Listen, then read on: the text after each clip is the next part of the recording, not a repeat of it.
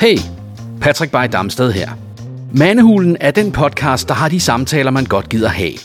Hvor det ikke er konflikten, vi søger, men snarere kaster lys på det, der samler os. Det, der gør os til dem, vi er. Her prøver vi at sætte ord på den energi, vi kører på, og de mål, som vi satser på at nå. Der findes en amerikansk vending, der hedder Everybody's a critic. Alle er anmeldere. Det henviser til, at når man har skabt noget, så er der mange mennesker, der føler, at deres mening om det, man har skabt, er vigtig. Også selvom de ikke har skabt noget, der minder om, eller måske noget i det hele taget. De føler, at deres halvbagte og hurtige mening er lige så meget værd, som det nogen har skabt gennem omtanke, sjæl og hårdt arbejde. Det kan godt gøre den skabende træt, at alt er ligegyldigt. Man kan få det som den trætte filmbetjent Dirty Harry, Harry Callahan, og tænke, meninger er som røvhuller. En hver har dem. Men her er det vigtigt at huske, at alle ikke er anmeldere. Anmeldere kan noget særligt, og har en faglighed, som alle os almindelige røvhuller ikke har. Anmeldere kan tale om deres område med indsigt, erfaring og fakta. De har set mere end os andre, smagt på mere, hørt mere og læst mere. Derfor har de en ramme for forståelsen, som er større og bredere, og så har de et sprog for det, de anmelder. Bevares. Selvfølgelig er der gode og dårlige anmeldere. Men der findes også virkelig dygtige anmeldere. Folk, der elsker deres hjørne af verden. Nørder det. Ruller sig rundt i det som en kod hund på en efterårsdag. Ånder det og lever det døgnet rundt, året rundt. En sådan er Christian Mongård.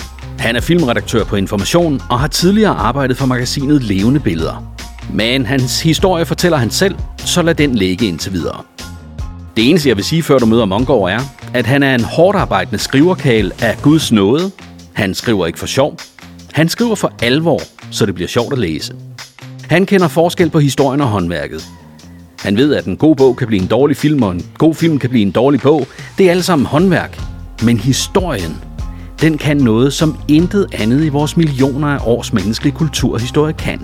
Den kan lokke os frem, se os, give os et kram eller et knæ i skridtet, vække os eller give os en skulder at græde ved. Christian Mongård er anmelder, og med god ret.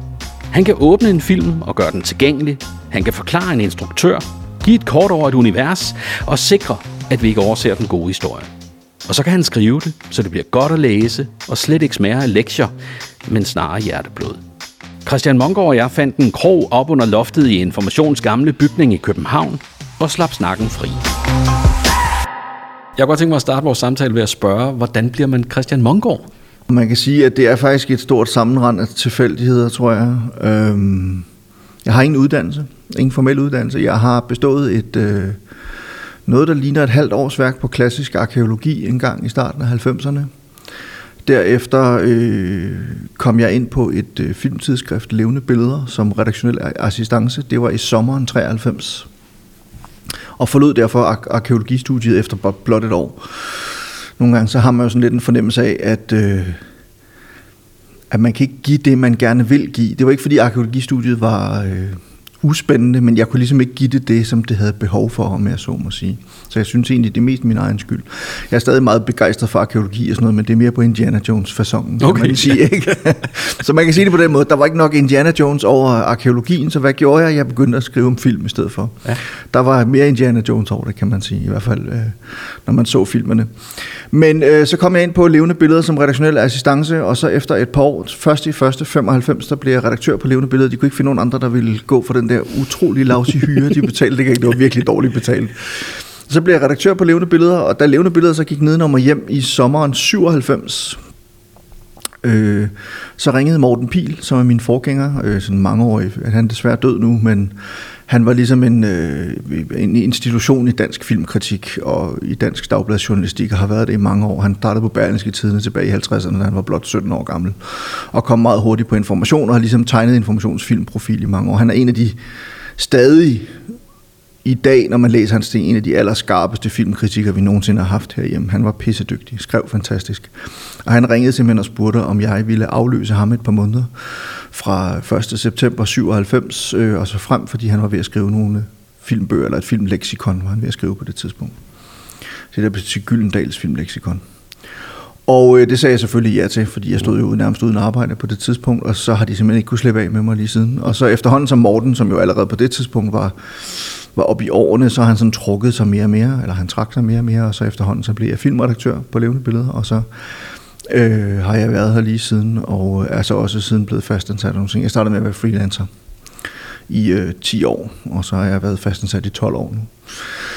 Så, øh, men hvis vi så lige hopper tilbage, så kan man sige, at jeg har altid været interesseret i film og tv, og har altid dyrket det meget. Altså, øh, men, men man kan sige, at bøgerne og tegneserierne var min første store kærlighed. Mm-hmm. Der stod to bøger på, min, øh, på hylden over min vugge, da jeg var meget lille. Så min mor havde stillet. Den ene var de tre detektiver, og den anden var Sherlock Holmes.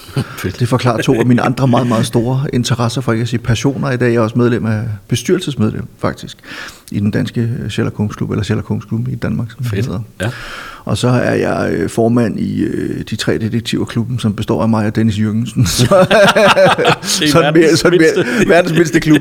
Øh, så Dennis og jeg, vi, har alle, vi bestrider alle øh, positionerne i den klub, øh, og samler i øvrigt på første udgave både danske og amerikanske og sådan noget. Så det er sådan virkelig, øh, det er virkelig nørdet.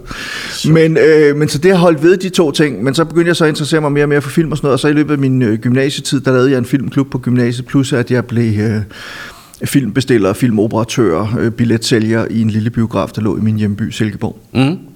Og, øh, og den interesse har ligesom bare hængt ved, og da jeg ligesom kom til København og begyndte at læse arkeologi der i starten af 90'erne og fandt ud af, at det var ikke rigtig mig, så så jeg samtidig en annonce i levende billeder om, at de søgte redaktionel assistance.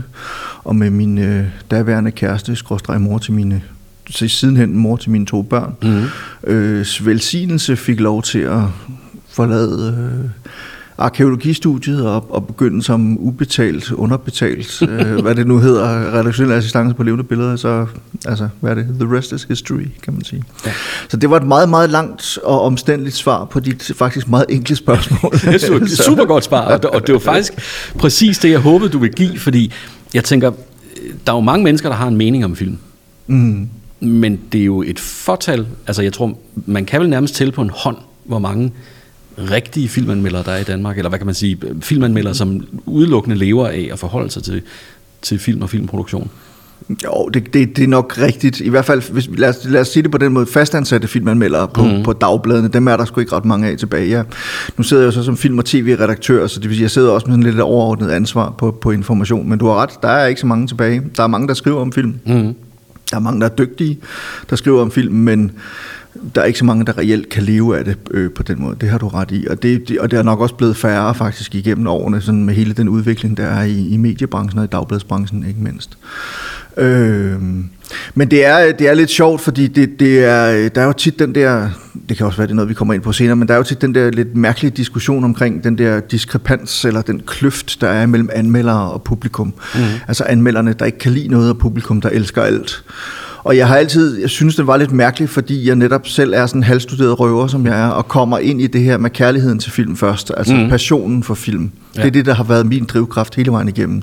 Skulle ikke, fordi jeg har gået på universitetet i 30 år, og har lært at skrive meget, meget akademisk øh, om, øh, om, om alt muligt. Jeg skal lige sige, at jeg har faktisk også læst film og medievidenskab på universitetet. Okay. Efter jeg blev redaktør på Levende Billeder, så blev jeg, øh, blev jeg optaget på universitetet på film og medievidenskab, og da der var gået et år, så kunne jeg ikke holde ud længere.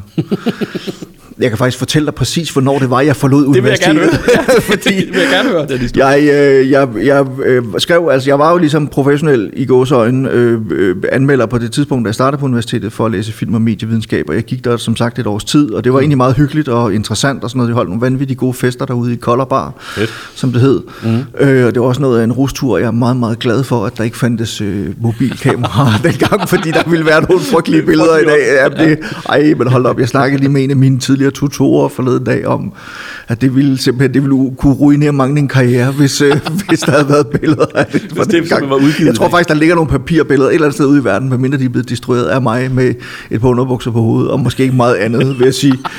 Og så kan man så tænke lidt over det, ikke? Det er jo ikke håbe, min mor hun hører det her, men...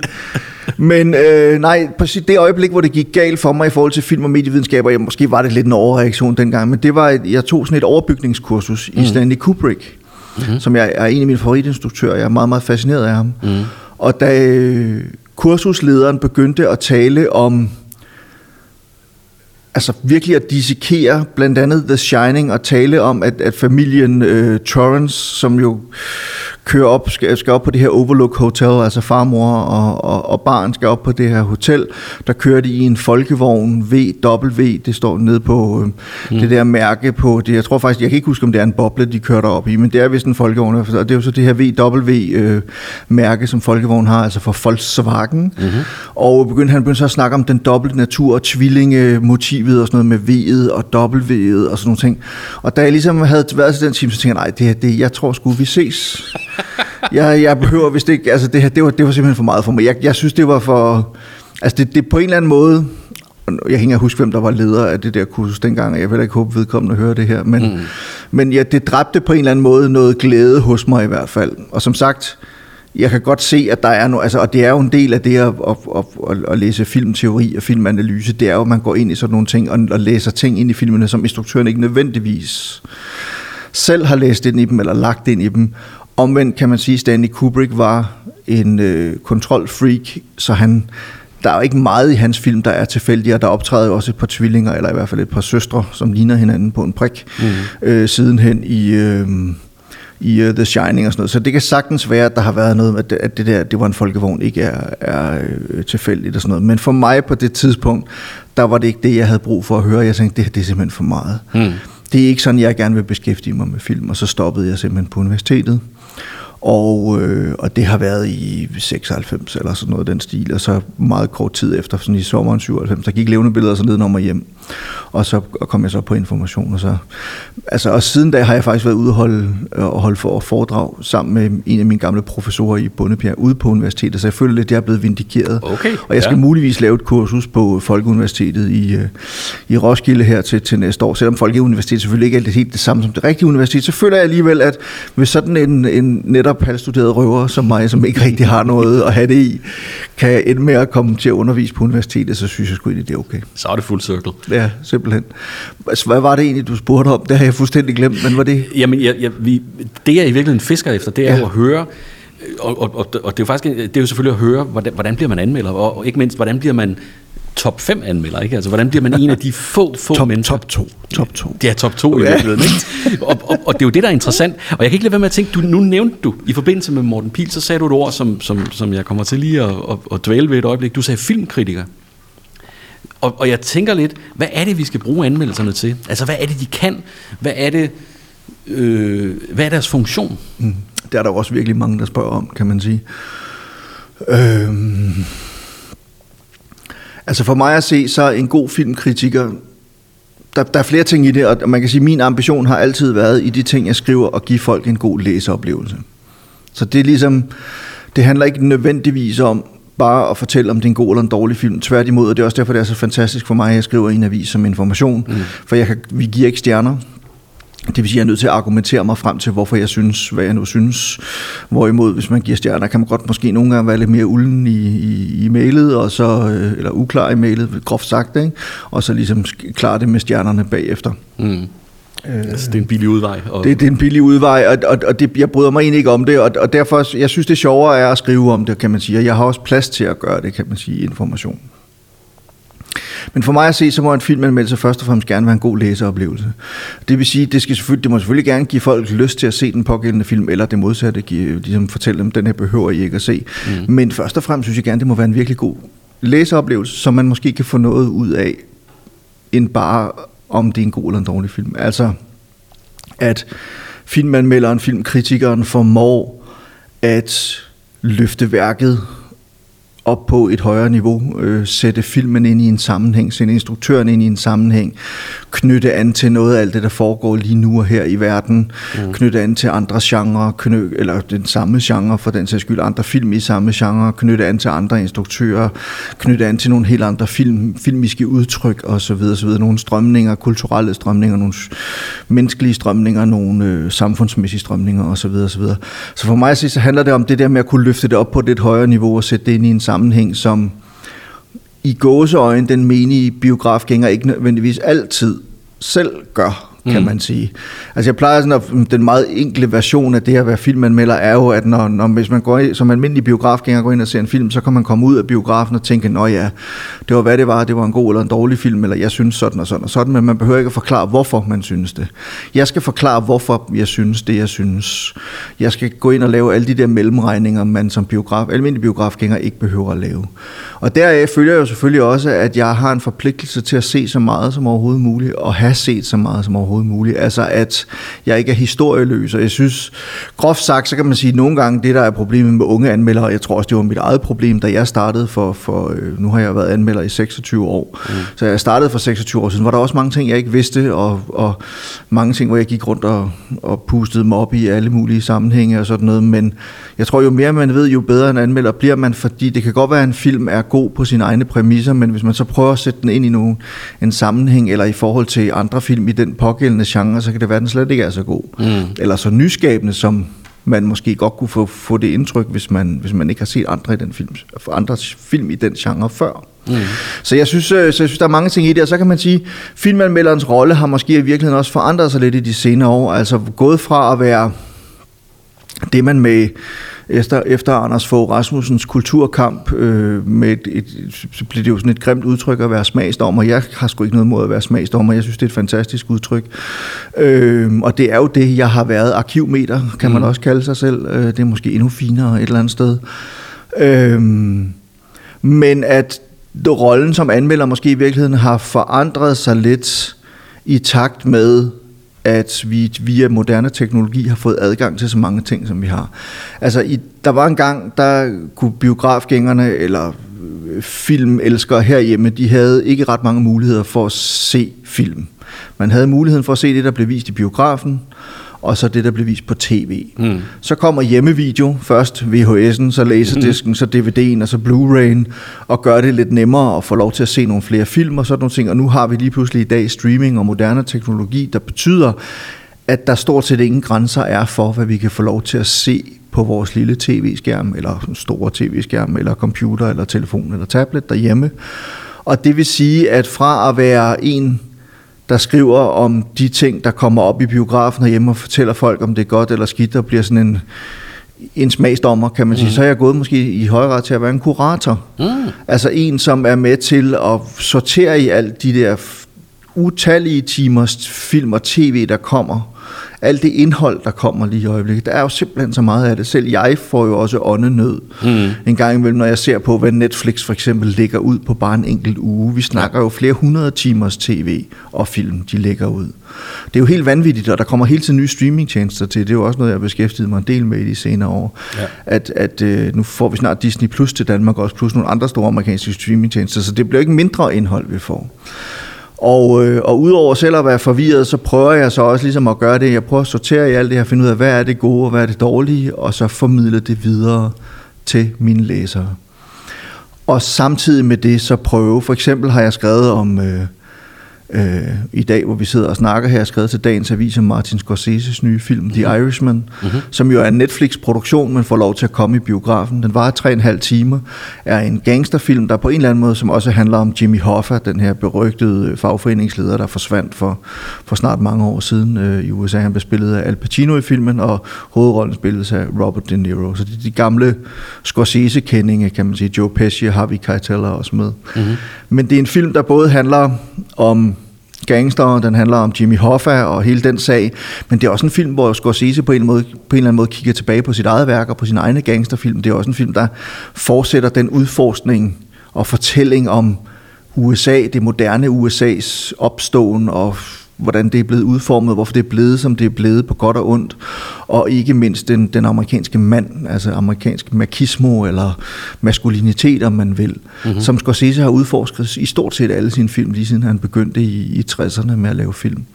Så derfor så det, jeg så prøver på, så udover bare at anmelde filmen, så prøver jeg også på forholdsvis meget plads at dykke ned i, hvad er det egentlig Scorsese vil med den her film, hvad er det, den kan i forhold til hans øvrige værk, og, og, og hvad, er det, altså, hvad er det sådan overordnet set, han vil med den, udover at fortælle en god historie. Mm-hmm. Så det er lidt nogle af de ting, jeg synes, anmeldere skal kunne. Øh, og som, skal du gøre instruktøren bedre, for eksempel? Skal du øh, være ham, som siger, den film, du har lavet, hvis vi lige sætter den i en lidt større kulturel ramme end, end de her otte ugers optagelser, du har gået rundt med, med skyklapper på at gennemføre, er det også en del af det, eller er, det, er du publikumsmand, eller er du noget helt tredje? Er du kunstartens mand? Jeg håber, jeg er lidt af det hele mm. et eller andet sted. Øhm, man kan sige, i forhold til danske film, der, der håber man jo nogle gange, at man går i dialog også med branchen og med de, dem, der har lavet filmene. Altså at man netop ikke bare stiller sig op og med sin pegefinger siger, mm. du ved, det er godt og det er dårligt. Mm men at man også på en eller anden måde går ind og er konstruktiv, medmindre det er virkelig ringe. Ikke? men fordi så, kan, så er det meget sjovt at skrive på vreden og frustrationen over, ja. at man nu er blevet er kommet to timer tættere på døden, ikke? efter man har siddet og set det lort her. Ikke? øh, der kan man, man godt blive lidt personligt fornærmet nogle gange, når man ser en virkelig dårlig film, ikke? Okay. og du ved, man bare føler sig rigtig gammel, så man er ældre end sine 47 år, ikke? når man ja. kommer ud af biografen. To timer, du aldrig får igen. To timer, jeg aldrig får igen. To timer tættere på døden. øh, og, og det synes jeg, og der, der har jeg det så lidt, altså det, hvis man som instruktør tager de timer frem, og så skal man fandme også, altså enten vil ja. man noget, eller også så må man tage de tæv, man nogle gange får. Men ja, ja jeg synes også, det handler selvfølgelig også om at prøve at være konstruktiv, og så sige, at hvis jeg på en eller anden måde kan gå i dialog med en instruktør, og det gør man jo, Scorsese sidder jo ikke og læser min anmeldelse, men det gør Pernille Fischer Christensen, eller jeg ved ikke om Lars von Trier gør, Thomas Winterberg gør, hvis det ikke siger han i hvert fald, Ole Christian Madsen gør måske, nogle af de mm. andre instruktører, man ligesom kunne forestille sig, Susanne Bier, whatever, mm. som man ligesom anmelder danske instruktører, som, som måske kan bruge noget af det, man skriver og sådan noget, så prøver at være konstruktiv i sin kritik også og sådan noget. Mm. Ikke? Øhm, så man på en eller anden måde går i dialog med branchen, men også sådan noget med at sige, altså overordnet set, hvad er det for nogle film, der bliver produceret i Danmark? Hvad siger de noget om? Er der nogle tendenser i det? Er der noget, vi kan bruge? Er der noget, der er interessant her? Noget, der ikke er interessant i det hele taget? Give branchen enten nogle stry, øh, hvis, de har fortjent, hvis den har fortjent det, eller også den ros, den nu måtte have fortjent, hvis det, det er gode ting, der bliver lavet. Det er sådan en rolle, kan man sige. Ikke? Mm. Men jo, jeg synes jo også, jamen jeg ved ikke, om man gør instruktøren bedre, men det er jo interessant i hvert fald, hvis man har at gøre med en instruktør som Scorsese, som er auteur, det vil sige, at der er en rød tråd. Man kan ligesom se, det er en man kan godt se, når det er en Scorsese-film, at mm. der er en rød tråd igennem de film, man har lavet, både indholdsmæssigt og menneskeligt og, og tematisk, men også visuelt og fortællemæssigt og sådan nogle ting. Der er det jo selvfølgelig meget interessant at drage de der paralleller og sådan noget, nogle gange i hvert fald. Det er jo ikke mm. altid, men nogle gange. Det er jo også sjovt, hvis man har at gøre med en virkelig god komedie, og så prøve at sige, hvor har den komedie egentlig sine rødder henne? Er det helt tilbage i sådan noget stumfilmens slapstick Keystone Cops, eller øh, hvad hedder det, Buster Keaton, Chaplin? Er det, er det mere sådan noget verbal baseret med Marx Brothers, eller C.W. Fields, eller, eller er det noget, er det Monty Python-agtigt skørt mm. og anarkistisk og sådan noget? Altså sådan nogle ting er jo også interessant at ligesom at pege på, hvad, hvad kom for, hvad, hvad gik der forud, hvad kunne være sjovt for, hvis, man, hvis du godt kan lide den her film, hvad kunne så være sjovt at opsøge og sådan noget, ikke? Ja. Så i virkeligheden, så, så synes jeg, der, der er mange forskellige opgaver som anmelder, og nogle gange så glemmer man dem jo også i ren begejstring eller frustration over det, man nogle gange har set, og så kommer det slet ikke med i anmeldelsen. Og andre gange, så, så skriver man, altså for nylig anmeldte jeg den her Judy Garland-film, Judy, øh, med Renée Zellweger i hovedrollen, som jeg faktisk egentlig var ret positiv overfor. Den laver mm. om på nogle ting i forhold til hendes liv, altså Judy Garlands rigtige liv, men det er en ret god præstation af, øh, hvad hedder hun, øh, øh, øh Renée Zellweger, så, det, så jeg skriver så et, bygger et portræt af Judy Garland ind i min artikel. Okay, ja. Jeg gjorde det samme, da jeg anmeldte den Gø og Gokke-film, der kom for noget tid siden, Stan and Ollie. Mm prøver simpelthen at bygge et portræt ind i det og fortælle dem, hvad betyder Gø og Gok egentlig for moderne komedie, samtidig med at jeg går ind og anmelder den film. Og det er sådan noget, jeg kan få plads til, blandt andet fordi jeg skriver på en, inform- en avis som information, hvor vi gerne vil have den slags, kan man mm. sige, og give plads til det. Ja. Så, så det er det der med nogle gange at så ligesom tage de film, der virkelig har fortjent det. Vi, vi gjorde en del ud af Tarantinos nye film, både at vi genanmeldte stort set alle, alle andre af hans film i ugerne op til, eller ugen op til var det nærmest. Øh, og så en stor anmeldelse af hans nye film og sådan noget, hvor det faktisk var vores chefredaktør, der anmeldte den, og ligesom gik ind i det med det unikke, unikke blik, blik, han nu har på, ja. på, øh, på den film. Han hedder Rune Lykkeberg, en vældig klog herre, skal jeg jo sige nu her på mikrofonen. Ikke? Men altså, han har, han har sådan, han har sådan en meget god måde, øh, øh, øh, sådan en meget god måde at bruge populærkultur til ligesom at, at se verden igennem. Mm. Og, og, øh, og han har øh, blandt andet anmeldt øh, den seneste Rainbow-film mm-hmm. i avisen, og han har også anmeldt, som sagt, Tarantinos seneste film, og får ligesom noget andet ud af dem, end jeg måske gør, fordi jeg kommer jo meget fra filmvinklen, han kommer ligesom måske fra en anden vinkel og sådan noget. Så det kan godt give nogle ret interessante resultater nogle gange. Så i virkeligheden, så kan man sige, øh, at jeg synes, anmelderens rolle, kritikerens rolle i dag er måske meget mere mangfoldig, end den nogensinde har været før på en eller anden måde. Altså at man er både smagsdommer, man er kurator, man er formidler i en helt anden grad. Man bliver jo også, altså også på en eller anden måde, der er også sket et eller andet med filmen. Jeg, jeg har sådan en, en idé om, at efter 11. september 2001 og terrorangrebet på USA, der er øh, alt blevet politisk på en eller anden mm. måde. Og alle film blev politiske. Det betød ikke kun, at filmene forholdt sig politisk til verden, eller var mere politisk af deres indhold. Det var der mange film, der var, og mange tv-serier, der har været siden dengang. Men det betød også, at verden på en eller anden måde mistede noget uskyld der. Det lyder måske lidt naivt at sige det på den måde, men jeg har sådan en anden fornemmelse, at der skete et eller andet med verden, at alt, hvad man... Altså måden, man ser på verden på i dag, og på populærkultur, i modsætning til før 11. september 2001, det er, at det er politisk på en eller anden måde. At det, selv hvis det ikke er politisk, så bliver det jo også et politisk statement i sig selv. Mm. Men man læser ligesom, man har ligesom de politiske briller på næsten hver gang man ser et eller andet, og det er jo meget tydeligt, hvis man ser altså en film som The Joker for eksempel, som kom her for nylig af, af Todd Phillips. Den handler jo, øh, ja, den handler, det er en origin-historie, der fortæller om, hvordan The Joker fra eller Joker fra, hvad hedder det, øh, Batman-universet, han blev til Joker, men det er også en film, der handler om, hvordan Donald Trump blev, blev til Donald Trump, mm. efter min mening. Mm. Altså, og det er sådan nogle ting, som er interessant at skrive om i en, i en anmeldelse og sådan noget, og der, der bliver det lige pludselig noget helt andet, end bare den, i gåsøjne, det almindelige anmelderi, så bliver det måske mere det, som man kan definere som filmkritik, så er man noget med lidt mere perspektiv på, lidt dybere analyser og, og den slags. Og det svar nok på dit spørgsmål. Ja, det var super godt svar. der er en ting, som... Øh, jeg, jeg, jeg, har jo, øh, jeg har jo siddet i, i en promotion-afdeling på, på forskellige tv-stationer i mange år. Jeg har klippet over øh, 1000 trailer for forskellige ting. Jeg kan ikke sætte mig ned og se noget som helst, fordi jeg mener, at det sekund, det starter, så kan jeg gennemskue, hvad der kommer til at ske. Altså alle, du ved, twist og plot, og, så jeg kan slet ikke, jeg kan slet ikke lægge den der dissekeren af produktet fra mig. Hvordan, hvordan sætter du dig ned på over 20 år og glæder dig til at se en film? Og, og, og, kun, og tager den ind, altså mm. øh, uden at have det der professionelle filter på? Det gør jeg heller ikke. Okay.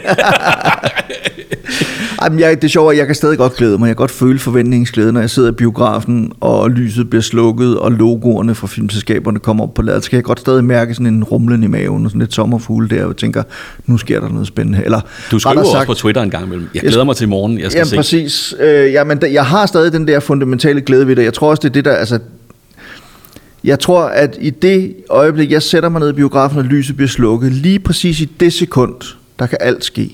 Mm. Der har jeg hele verden foran mig. Og det kan blive fantastisk. Det kan blive brilliant. Det kan blive verdens bedste dag. Det kan også blive verdens værste dag. Det kan også blive virkelig noget lort, ikke? Altså, ja. Men lige i det øjeblik, der er der er simpelthen ikke der er det endeløse muligheder. Så du, ikke, du, du har ikke nogen forudindtagethed på det tidspunkt? Oh, selvfølgelig har jeg det, fordi jeg ved jo godt, hvad det er for en instruktør, der har lavet den pågældende film, og jeg ved måske også, at det er en skuespiller, jeg ikke nødvendigvis er så begejstret for sådan noget.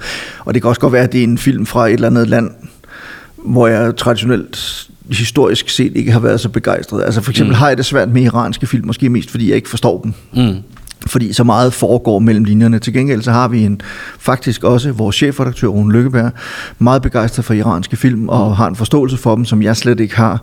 Så nogle gange så får han lov til at anmelde de iranske film simpelthen. Okay, ja. og, og, og, og det synes jeg, fordi det der med at blive ved med så at anmelde iranske film, eller for eksempel noget af det, jeg hader allermest i hele verden, det er danske familiefilm, Far til 4 eller Fars til 80, og øh, hvad hedder det, min søsters børn og sådan nogle ting, så dem anmelder jeg simpelthen ikke længere. Jeg kan ikke holde det ud. Mm. Og jeg ved allerede, jeg har jo allerede skrevet anmeldelsen, inden jeg går ind og ser filmen, og det giver den måske reelt ikke en chance. Nej. Så derfor prøver jeg at lade være med at anmelde dem. Hvis der er noget, hvor jeg virkelig er forudindtaget, mm så enten så arbejder jeg virkelig meget med mig selv og siger, prøv at slappe nu af, altså, du, nogle gange så kan man så også blive meget positivt overrasket, men ellers så prøver jeg simpelthen at lade bare lade være med at se det. Og så give det, vi har jo også andre anmeldere tilknyttet avisen, så spørger en af de andre, om ikke vedkommende vil anmelde den pågældende film. Men du har da ret, man bliver der mere blaseret med årene, og det bliver da sværere og sværere at begejstre mig og det bliver der også, og det tror jeg i øvrigt, altså ja, så længe man er, ikke er umulig at begejstret, men bare tillader sig at stille større krav, eller høje krav, så synes jeg, det er okay. Mm. Den dag, hvor jeg bliver umulig at begejstre, så skal jeg sgu nok holde op med at anmelde. Den dag, hvor jeg ikke længere føler en lille smule, eller ikke har en lille smule sommerfugle i maven, når jeg skal se en ny film, mm. så skal jeg nok holde op med det. Når, den dag, hvor jeg ikke længere glæder mig til, eller er lidt nervøs for at skulle interviewe en eller anden filminstruktør, eller skuespiller, eller manuskriptforfatter, eller hvad det nu måtte være, så skal jeg nok også holde op med det. Fordi så er jeg blevet for sat, så er jeg blevet for placeret, og så tror jeg ikke, jeg får noget sjovt ud af det, og så tror jeg heller ikke, mine læsere får noget sjovt ud af det. Jeg tror heller ikke, dem jeg snakker med, mm. hvis de interviewer snakker om, at de får noget godt ud af det. Så og så kan man sige det på den måde, det der så er mit store problem, hvor jeg er arbejdsskadet, det er næsten ligegyldigt, hvad jeg ser, så sidder jeg og anmelder det op i hovedet. og derfor så har jeg nogle film, jeg ser igen og igen. Hvis det er sådan, jeg virkelig skal slappe af, nogle film eller nogle tv-serier, mm. noget jeg kan se, som jeg har set så mange gange før, at jeg for alvor kan slappe af. Indiana Jones for eksempel, mm. eller Godfather, eller Stanley Kubricks film, eller David Cronenbergs film, eller Woody Allens film eller øh, Sherlock Holmes tv-serier, mm. eller Inspector Morse, til nød Barnaby, antikprogrammer. Jeg elsker antikprogrammer. ja. For der er ikke noget, jeg, jeg kan slappe af til, som når jeg sidder og ser antikprogrammer. Jeg, jeg, altså, det gør heller ikke noget, hvis man falder i søvn i midt i et af dem, og så vågner op i det andet. der er ikke sket noget. Det, der er ikke sket noget, og det samme. Jeg, jeg elsker Poirot. Ja. David Suchet's Poirot, den tv-serie, der blev John Hicksons Miss Marple og så er det selvfølgelig Jeremy Bretts Sherlock Holmes og sådan noget, men, men det er sådan nogle ting, jeg kender ud og ind, og som jeg virkelig, der kan jeg virkelig slappe af og bare nyde det. Mm. Og så tage en lur ind imellem også, fordi jeg så kender det så godt, som jeg gør. Men du ved, det, det er sådan noget, jeg kan få min hjerne til at slappe af. Så holder den op med det der overload, hvor den hele tiden bare sidder og vurderer, vurderer, vurderer. Lidt ligesom ja. du snakker om, at og sådan er det med mange film, hvis jeg bare skal se noget for sjov i det, det gør jeg jo med virkelig mange ting, også bare for at holde mig orienteret og sådan noget, og derfor er det jo heller ikke helt med sjov og sådan noget, men, men altså analyseapparatet slår til med det samme. Jeg begynder simpelthen at sidde og vurdere det og dissekere det og, og, og prøve at finde ud af, hvad fanden, hvordan vil du formulere, mm-hmm. hvordan vil jeg formulere en anmeldelse af den her øh, pågældende film eller tv-serie? Og det er enormt anstrengende. Ja. Øhm, og, og det... Øh, og det, altså så nye ting, kan jeg ikke for alvor nyde på den måde. Men det er så også, så derfor, derfor kan man sige, at langt det meste af det, jeg ser, er jo også i arbejdsmæssige sammenhæng. Mm. Altså alle de tv-serier, jeg ser, sådan noget, er jo som oftest med, også med henblik på, at jeg skal skrive om dem, og det samme med filmene. Øh, men det bliver svært, det, det er svært, og det bliver svært med årene, øh, også fordi man bliver placeret. Det er jo også, og det, i øvrigt for lige at vende tilbage til det, jeg sagde på et tidspunkt omkring det her, den her kløft, der er mellem øh, anmelder og publikum. Mm. Det publikum skal huske på, som er den store forskel på dem og mig, mm. det er, at jeg ser mange flere film og mange flere tv-serier, end de gør. Ja. Altså groft sagt, så ser jeg mange flere timers indhold, end de gør. Det betyder også, at jeg bliver ikke lige så let imponeret, og det tror jeg, som sagt, der er en kvalitet i. Mm. Fordi hvis jeg kun så en film om ugen, eller en film hver måned, eller en film om året, eller sådan nogle ting, så ville jeg jo kunne blive begejstret for hvad som helst. Men jeg ser så mange forskellige ting, at der skal alligevel noget til at begejstre mig. Jeg stiller høje krav. Og jeg tror ikke nødvendigvis, at publikum stiller høje krav, når de går ind og ser en film i biografen. De har jo også ligesom betalt 100, 200, 300, 400, ja, det 500 kroner for det, og så popcorn oveni. Ja. Altså, det er jo dyrt at gå i biografen med hele familien i dag.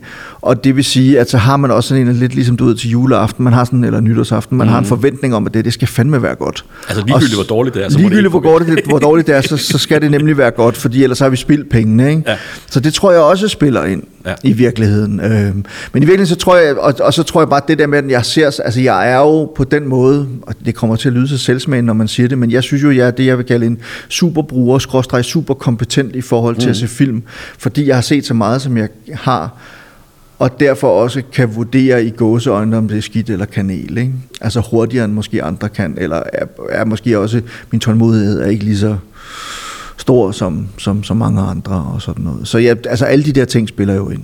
Det gør humør i øvrigt også. Altså. Mm. Bortset fra, jeg synes altid, jeg har været meget god til at lægge det frem, når jeg går ind i biografen. Altså, jeg, der er ikke noget, der kan gøre mig glad som at gå i biografen, hvis det er altså en god film. Jeg kan også blive enormt ked af det. Og to timer tættere på døden. det er et fantastisk udtryk. Jeg elsker det udtryk. Du skriver også bøger. Og, og, og det kunne egentlig være sjovt at, at, at prøve, at, at, altså hvornår er det, at, at noget bliver så interessant, at man tænker, det her, det, det er ikke en artikel, det her, det er ikke en anmeldelse, det her, det er en bog, mm.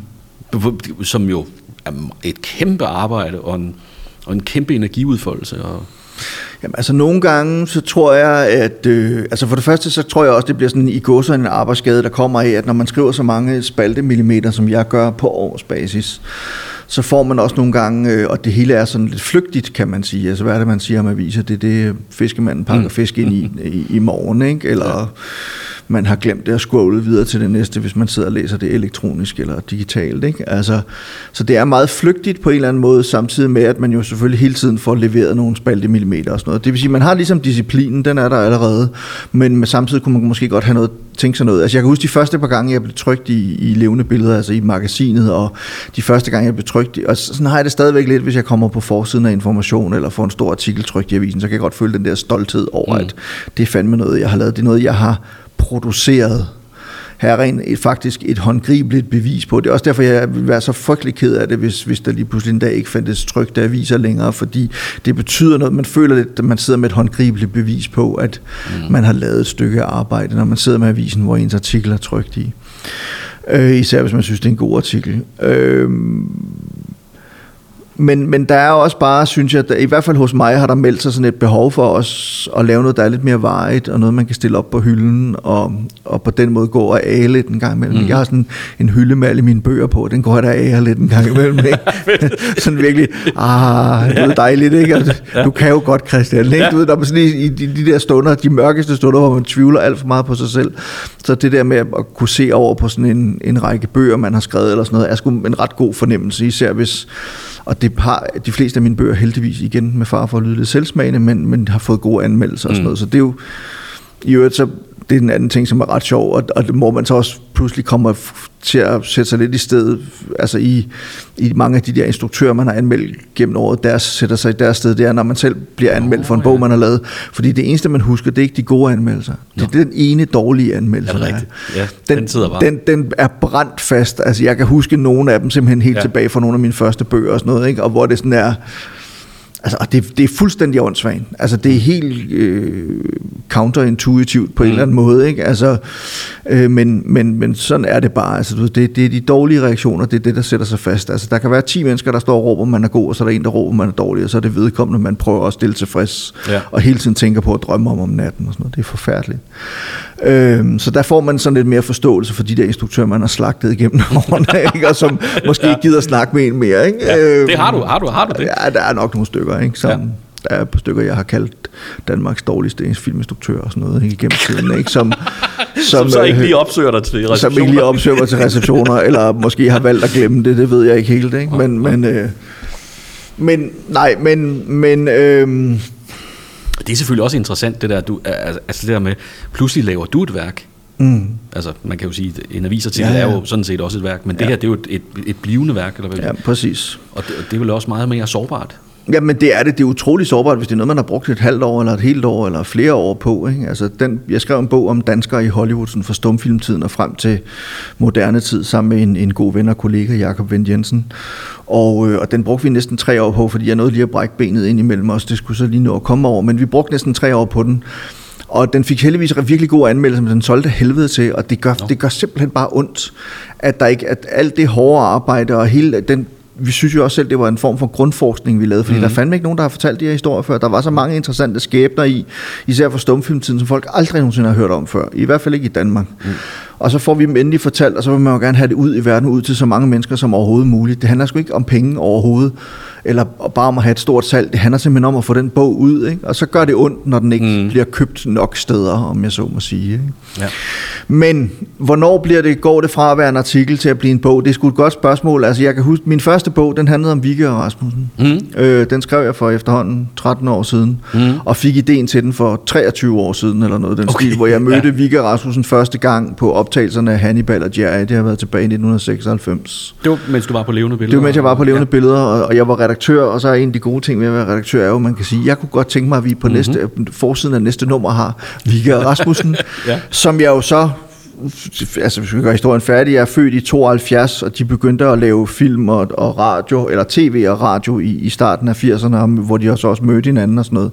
Så jeg er vokset op med dem, og de har fyldt så meget i, i mit liv. Ligesom med Monty Python, så Vigga Rasmussen og alle de der gakkerier, de lavede tilbage i, i starten af 80'erne og midten af 80'erne, mm. med Sonny Soufflé og Tony Toupé og så videre, Robin Hat mm. og Pas på Varne Arne, det har mm. fyldt utrolig meget i mit liv, mm. og i mit, fylder stadig meget i mit hoved og sådan noget. Hele min, altså ligesom hele mit sprog og sådan noget er jo farvet af alle de der ting, man har set dengang, og der er jo sådan noget med fug, og skal du have soja mm. i rullen, og Robin kaffe, Hood. Ja, præcis, og kaffe og kager frem og tilbage, og så er der kronhjort kurt, ja. og øh, altså alle de der ting. Så jeg skrev en bog om den, eller jeg ville gerne skrive en bog om den, og det spurgte jeg dem om, og det, det sagde de ja til, og så gik der lige 10 år, før den bog så blev en realitet øh, og kom så der i 2006. Og så har jeg jo så lige lavet en ny udgave af bogen. Øh, som jeg så, endda. Som jeg har crowdfundet simpelthen, fordi jeg tænkte, jeg har forholdsvis mange følgere på Twitter og gør mig meget på de sociale medier, så tænker jeg, kan det lade sig gøre at veksle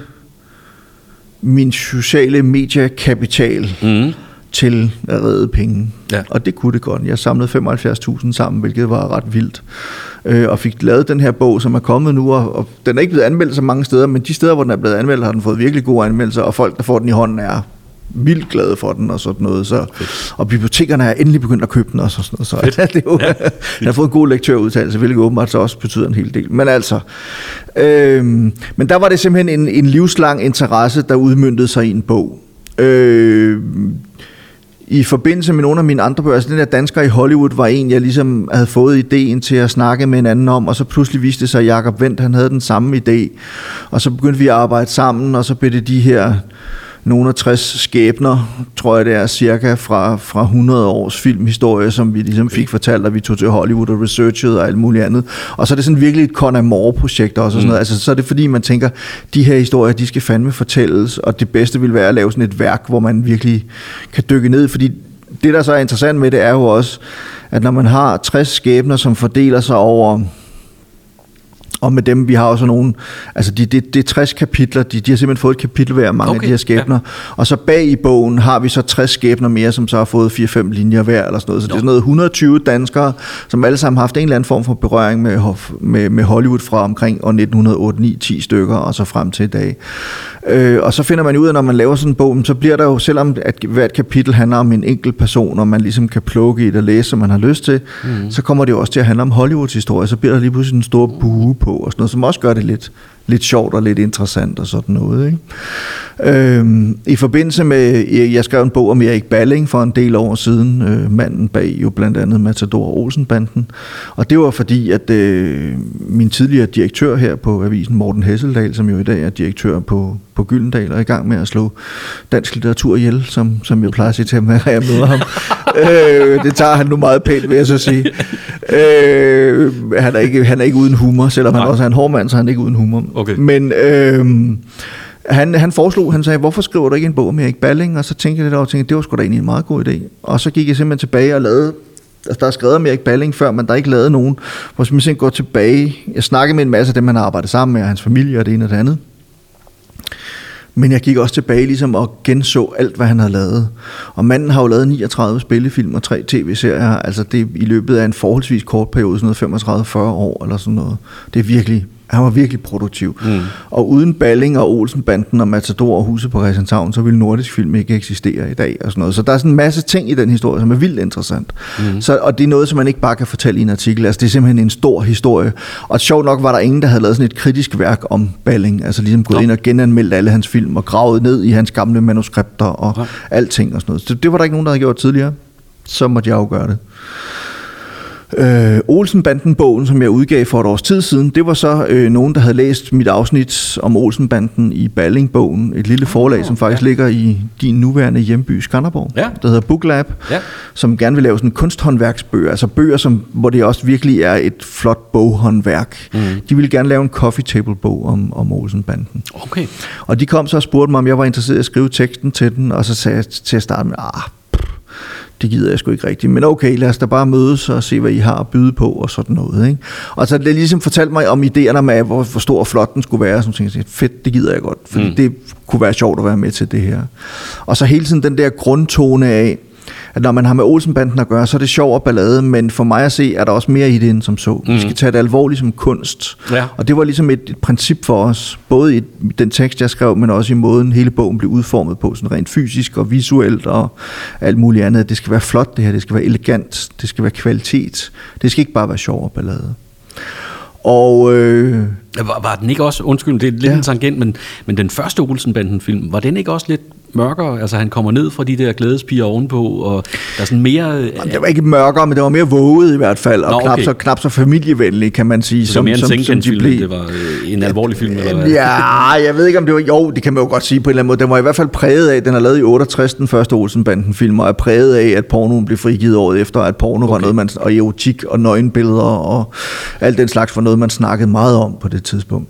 Okay. Så der er øh, letlevende øh, kvinder i, i, i den film, og, og øh, Lotte Tarp spiller sådan øh, Bennys kæreste er, pornomodel og nøgenmodel okay. og sådan nogle ting, ikke? Så der er sådan nogle ting, og, Ja. og der er Peter Sten, som spiller sådan en virkelig fjollet øh, politi... Øh, øh, politimand, han render rundt efter på jagt efter pornobagmænd og sådan noget hele tiden. Okay. Og sådan noget. Så den er sådan lidt, der, der, der er i hvert fald nogle ting i den, som ikke er helt som de var. Men det var ikke så meget derfor, det var mere, okay. øh, det var mere det der med, at for mig at se, så var Balling og Bas, det var, det var Holberg. Okay, ja. Altså, der jeg, eller Molière for den sags skyld. Mm. Altså, jeg mener helt bestemt, at, at, øh, at der er så meget kvalitet i de film, og det er både sådan, altså hvis man ser på det håndværksmæssige, er det fantastisk gode film, Olsenbanden-film, stort set dem alle sammen. Mm.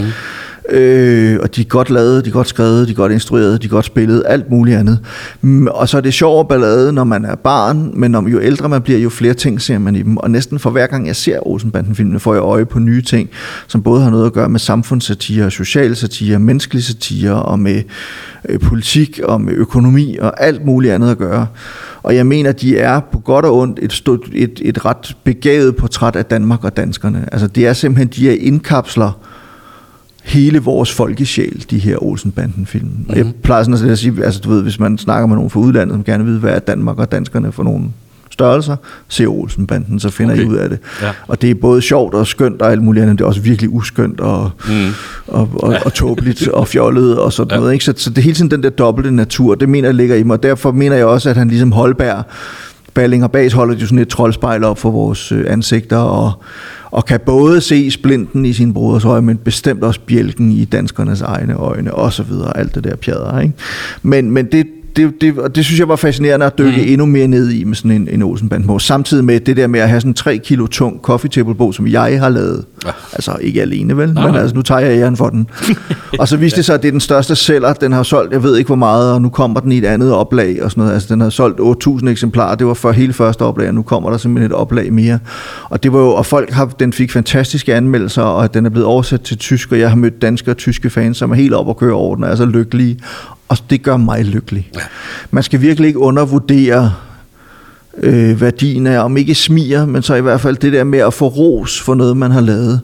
At det skulle næsten er bedre end salgstal og alt muligt andet, men bare det der med at få sådan en skulderklap, for, altså at det, man har brugt så lang tid på og svedt træn for at lave, mm. og blod, ja, blod, sved og tårer, at det så viser sig, at folk godt kan lide det, og, og nyder det, og at man har givet det deres eller givet dem en ny værdi i kraft af det, man har lavet. Hvad enten det er en artikel, eller man sidder og interviewer nogen på bogforum, eller øh, man skriver en bog, eller man optræder på tv, eller hvad fanden det nu måtte være. Mm. Altså, for mit vedkommende i hvert fald. Så bare det der med, at der kommer nogen hen og siger, at det var sgu fedt det der, det synes jeg var virkelig interessant, og det var mit gamle idol, og hold da op, hvor var det sjovt og spændende, og det er du god til, og sådan noget. Ikke? Altså, det er jo sådan noget, vi alle sammen har brug for at få at vide, og, og det, det gør så, at det betyder virkelig meget mere end så meget andet, vil jeg sige. Men, men det virker også på mig, ja. Ja. som om, uden jeg, vi kender jo ikke hinanden på den måde, nu vi er så begge to født i 1972, øh, og jeg kan mærke mange af de kulturelle referencer, du har, dem har jeg også. Men det virker på mig, udefra set, som om du gør dig meget umage mm. med det, du laver. Jamen, det gør jeg også, og det, det er en æressag for mig, at det er i orden. Mm. Du Jeg- møder ikke uforberedt op. Jeg møder ikke uforberedt op. Tværtimod, så tror jeg, jeg har det med nogle gange at overgøre det. Altså, du ved, jeg kan have virkelig dårlig samvittighed, hvis ikke jeg har noget at se alle 20 film, som en instruktør, jeg skal interviewe, har lavet, for eksempel. Hvis jeg kun har set de 18 af dem, så har jeg det skidt med det. Ikke? Jeg føler okay. Mig uforberedt. Og det tror jeg faktisk er en meget god, det har vist sig at være en meget god indgangsvinkel til mange ting, fordi det betyder, at jeg netop er velforberedt. Mm. Og det kan folk godt lide. Altså hvis man kender deres værk, når man kommer og skal mm. snakke med dem, man har læst det, de har lavet, man har set de film, de har lavet, man har, hvad, hvad det nu end måtte være. Ikke? Altså jeg sad på Bogforum her for ganske nylig og interviewede Jan Løf, som jo, altså den svenske øh, tegneserietegner, satiriker, øh, illustrator, whatever man nu vil kalde ham, som blandt andet har lavet tegneserien om Felix. Og, øh, og jeg følte mig sygt dårligt forberedt dagen inden jeg skulle lave det. Og så gik jeg simpelthen i gang med at forberede mig og læse op og genlæse mange af de gamle tegneserier og sådan nogle ting. Og derfor så kan jeg også lige pludselig, så kan jeg skrive jeg en masse ting ned, har en masse spørgsmål med og sådan noget, men jeg kan til, til, nød, eller til dels frigøre mig fra det, når vi så sidder der, og så bliver det lige pludselig bare en samtale mellem ham og mig, hvor jeg føler, at jeg ligesom har noget at byde på, og han kan mærke, at jeg kender hans værk, mm. og ved, jeg gjorde det samme. Jeg var interviewet Robert Crumb på Louisiana Literature her i sommer. Øh, og Robert Crumb, han er sådan et af mine store, altså en amerikansk tegneserietegner, øh, undergrundstegner, øh, Fritz the Cat og alt muligt andet ret vilde ting, han har lavet. Og jeg var så nervøs. Og jeg havde forberedt mig i over, jeg tror to måneder eller sådan noget, siden jeg havde brugt på at forberede mig på at skulle lave det her interview. Og jeg synes også, det gik godt, og folk var glade og har kommet til mig bagefter og sagt, at det var godt og sådan noget. Men det betyder virkelig meget for mig, for min egen skyld, for dem jeg skal snakke med, eller skrive om, for mm. den sags skyld, og de mennesker, der skal lytte til det, eller læse det at der er det vigtigt for mig, at jeg er velforberedt. Jeg synes, jeg sætter virkelig en ære i det. Jeg sætter også en ære i, at det, jeg skriver, er ordentligt. Mm. Det kan godt være, at det ikke er verdens mest interessante dybdeborende og alt muligt andet, men, men det er fandme, det fejler ikke noget i forhold til, hvordan det er formuleret og sådan noget. Jeg synes selv, jeg har et højt bundniveau. Mm. Så kan man så diskutere, hvor tit jeg når helt op, du ved, på de høje navler i forhold til kvaliteten af det, jeg laver og sådan noget. Men, men det er fandme altid gennemarbejdet, og det er altid i orden, og det fungerer sprogligt, og der er ikke stavefejl i, og der er ikke kommafejl i. Øh, jeg går efter det gammeldags øh, bolle komma, bare, mm-hmm. eller krydserbolle hedder det. Mm-hmm. Krydserbolle, komma, bare så man ved det. Mm-hmm. Så man ikke skal begynde så at læse med tekster igennem. Nej, nej, men du ved, altså, undskyld, men du har sat for mange kommaer. Men, men øh, Jamen, jeg sætter en stor ære i det. Jeg gør virkelig, hvad jeg kan. Jeg er jo lidt perfektionist i forhold til nogle ting. Det gode ved så at være i dagbladsbranchen, det er, at man, kan, man har ikke tid til at være perfektionist, fordi mm. alting skal jo, det skal jo afleveres. Man har hele mm. tiden en ny deadline.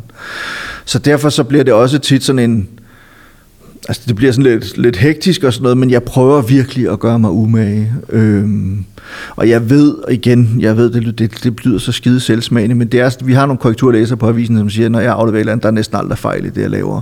Og redaktionssekretæren er glad for det og sådan mm. nogle ting. Ikke? Og når de endelig finder en fejl, så kommer de så også triumferende og, og stikker det i næsen på mig og sådan noget. Men, men det er, og det er jo ikke fordi, at jeg er specielt dygtig eller heldig eller noget som helst andet. Det handler simpelthen bare om, at jeg også gør mig umage. Mm. Og derfor bruger jeg også meget tid på mit arbejde. Altså, mine børn er voksne, og øh, jeg er øh, single og bor ude på landet i en hule fuld af, af bøger og film og tegneserier og alt muligt andet og legetøj, jeg ved ikke hvad. Og bruger hele min tid på det, alt min tid på det, jeg laver. Altså hvis ikke jeg læser, så ser jeg en film eller en tv-serie, og en gang imellem har jeg tid til at sove og spise også og sådan noget, men ellers så går hele mit liv med at skrive, læse eller se film og tv-serier. Det er stort set alt, hvad jeg laver. Øh, jo, jo, jeg har da også nogle, nogle venner og sådan noget, men jeg sørger for at vælge venner, som, som så beskæftiger sig med det samme, som jeg gør et eller andet sted. Ikke? Ja. Sådan, at, at der ikke er for meget øh, øh, spildtid, kan man sige. Nej, det lyder forfærdeligt, når man siger det på den måde. Men det er ligesom, du ved, det er, jeg lever under for det, jeg laver. Ja, ja. Øh, og det er også netop fordi jeg er, ikke har nogen uddannelse bag mig. Sådan noget. Jeg kommer simpelthen med kærligheden til det her. Mm. Så, så igen, hvis jeg så skal sige det, det kan godt være, at det ikke altid er lige igennem til, eller hvad skal man sige, jeg har i hvert fald, det er i hvert fald ikke manglen på entusiasme, jeg skal falde på, hvis jeg skal falde, om jeg så må sige, eller kærlighed til det, jeg laver. Mm. Jeg er fandme, jeg synes, det er fantastisk. Og jeg har selvfølgelig mine præferencer og nogle punkter, hvor jeg er svagere og på mere tynd is end andre, men men jeg sætter stor ære i at gøre det så godt som overhovedet muligt. Øh, og, og netop at være velforberedt i alle situationer. Lige på nær i dag, hvor jeg havde glemt, hvad det var, vi skulle snakke om. men, øh, men jeg synes, det går vel okay. Det, det går det, så fint. Og prøv at, vi skulle bare snakke om dig. og, det vil... og det er jo også mit yndlingsemne. Det skal jeg ikke komme udenom. det har du vel rimelig på lager.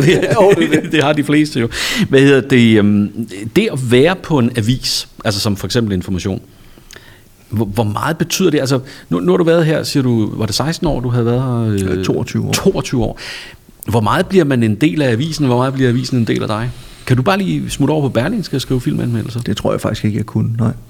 Fordi information, der er jo sådan noget, jeg kan huske, jeg kan huske, at det min første chefredaktør, Jakob Mollerup, som jo sidder ude. Sidder han stadig ude i Danmarks Radio? Det kan jeg sgu ikke huske. Men altså, en af mine første chefredaktører her på, på Avisen, han sagde engang til mig, at øh, jeg havde skrevet sådan en artikelserie om noget med mediernes udvikling, altså sådan noget fra, øh, jeg tror faktisk, det var for sådan noget fra altså DVD, eller ikke DVD, men fra, VH, eller fra Betamax og VHS til DVD og Blu-ray og sådan et eller andet. Mm. Det er mange år siden, jeg skrev det. Det var nok før Blu-ray i virkeligheden. Men skrev lidt om, hvordan de der ting udviklede sig, og hvem, hvorfor vandt VHS-krigen over Betamax og sådan nogle ting. Jeg lavede sådan en artikelserie, tre artikler. Og så mødte jeg ham en dag hernede i Sankt Anne passagen, hvor informationen ligger, og så spurgte han, hvad synes du så om? Og du sagde, jo, jeg synes, det var god og sådan noget, men jeg synes lige, den manglede det der informationske, sagde han så til mig. okay, ja. Og så har jeg spekuleret over de 20 år, der er gået siden. Hvad, hvad, er, fanden, det? hvad er det informationske? Men der er, der er ingen tvivl om, at altså man skal ikke, der er et eller andet i væggene, det er der ikke nogen tvivl om. Vi sidder lige nu i de lokaler, som Information har haft siden den 4. maj om aftenen 1945, hvor mm. Børge Oute, som var en, øh, avisens grundlægger, og andre med stenguns i hænderne, stormede øh, fæderlandets øh, lokaler og ligesom tog dem mm. og tryk, overtro trykpressen, og så udkom Information om morgenen den 5. maj 1945 som avis for første gang. Det havde været sådan et illegalt nyhedsbrev under krigen og sådan noget. Det er så, og, og være en del af den historie historie er jo fantastisk, og at sidde i de samme lokaler, hvor der har siddet så mange brillante mennesker igennem tiden og sådan noget. Altså det betyder noget. Det betyder noget at være på levende billeder dengang, fordi levende billeder var fra, fra begyndelsen i midten af 70'erne og frem til jeg lagde det i graven, eller i hvert fald faktisk det meste af 70'erne og 80'erne sådan en legeplads for nogle af de største journalistiske talenter i Danmark. Altså New Journalism kom til Danmark i levende billeder, mm. i store artikler af Lasse Ellegaard og Lasse Jensen og Jesper Klit og Morten Sabro og øh, Erik Thysen og hvem fanden der nu ellers skrev for bladet dengang, ikke? og vi havde Peter Bundgaard og Roald Als og alle mulige andre fantastiske tegnere tilknyttet og sådan noget. Så det var sådan en legeplads, og det var også fedt at være en del af den historie. Mm. Og det har ikke kun noget med lokalerne at gøre, det har selvfølgelig også noget at gøre med den ånd, der er et eller andet sted, men det der med, at information er en modstandsavis. Mm. Både helt bogstaveligt talt blev vi født som en modstandsavis, men også i dag definerer os vi som en modstandsavis, altså nogen, der ligesom er i opposition til the powers that be. Mm. Og selvom vi lige nu har en socialdemokratisk ledet regering, så er vi jo stadig i opposition til magthaverne og til dem, der bestemmer, og vi ligesom hele tiden skal holde øje med, om de nu gør deres arbejde godt nok det er jo ikke nødvendigvis det, jeg sidder og laver som filmanmelder eller som filmredaktør og sådan noget, men det er en del af det, vores identitet, det er en del af den ideologiske ryggrad, vi på en eller anden måde har her på avisen. Mm. Og nej, jeg tror, jeg vil få svært ved at skrive på en avis som Berlingske, fordi jeg tror, jeg vil blive ved med at skrive, ligesom jeg gør, når jeg skriver på information, og så kan det godt være, at jeg vil støde sammen med nogle af alle de der sorte bloggere, de har siddende derovre, for groft sagt. Ikke? Mm. Men altså, du ved, det, det, øhm, det er jo der er jo, aviser har jo en identitet, og de har en politisk, øh, på en eller anden måde, tråd igennem sig, og en, menneskelig tråd, og en tematisk tråd, og en alt muligt andet tråd, samfundsmæssig tråd, whatever. Mm. Som, altså, fordi information er jo altid... Det sjove er, at information var jo ikke venstreorienteret til at starte med. Information var jo konservativ. Altså, Børge Otte var jo konservativ, men konservativ er den gamle skole, kan mm. man sige. Sådan socialt konservativ, ikke? Så var det jo først der i 60'erne og 70'erne under ungdomsoprøret og kvindefrigørelsen, ting, at information virkelig blev revet rød og venstreorienteret. Og siden da har vi jo så måske... Altså, og jeg, jeg, tror, jeg tror stadig, at de fleste på avisen stemmer til venstre for midten. Det er der nok ikke nogen tvivl om, men og det, og det er de holdninger, der også ligesom skinner ud af avisen på en eller anden måde, men samtidig så tror jeg, det er mere nuanceret og komplekst end som så. Netop det der med at være en...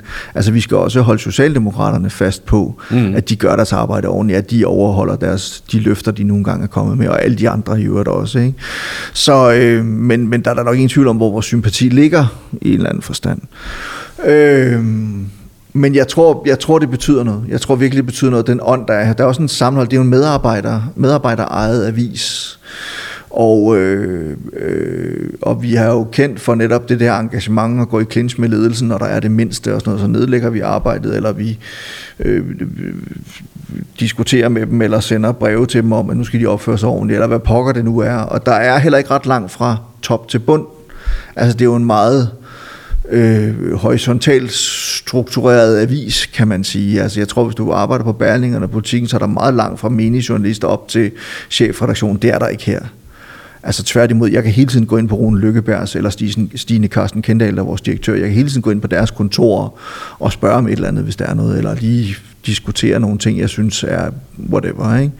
Selvfølgelig er der nogen, der bestemmer, og nogen, der ikke bestemmer, men, men, øh, men der er bare på den måde en, en, en god, synes jeg, ånd af samarbejde og, og, og solidaritet og, og øh, jeg kom bare til at tænke på en gang Louise Frevert, som tidligere var, øh, jeg kan ikke huske, var det Dansk Folkeparti, eller var det, øh, var det Dansk Ja, var det ikke det? Det tror jeg, det var. Eller, eller Fremskridtspartiet, mavedanserinde, som, ja. blev, som blev politiker og sådan noget. ja. Hun kaldte mig engang stalinist, fordi jeg, jeg, mente, jeg mente, at jeg skrev et eller andet om, at jeg mente, at man måtte godt have sådan et ud, undervis, eller ikke et undervisnings, men sådan et pædagogisk sigte med de ting, man lavede. Mm. Øh, blandt andet film og sådan noget, især danske film, og især børne- og ungdomsfilm tror jeg det var faktisk det, hun reagerede på.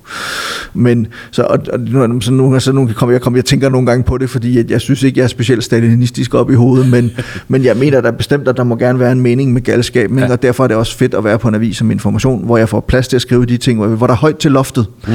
Hvor der, faktisk, min, min chefredaktør skrev noget interessant, eller sagde noget interessant i forbindelse med Lars von Triers øh, seneste film, uh, The House That Jack Built, hvor han sagde, at noget af det, Lars von Trier han gør, det er, at han udvider hele tiden rummet for det tilladelige, og viser os hele tiden, hvor højt til loftet der kan og skal være i verden, altså og inden for kunsten og sådan noget. Og det synes jeg også, at det at være på en, en avis som information, der er meget højt til loftet herinde. Mm. Man kan tillade sig mange forskellige ting her. Altså selvfølgelig er der også grænser for galskaben, men, men der er også en mening med galskaben. Altså, at, ja. at der er nogle, man har nogle muligheder på information, som man ikke nødvendigvis har andre steder.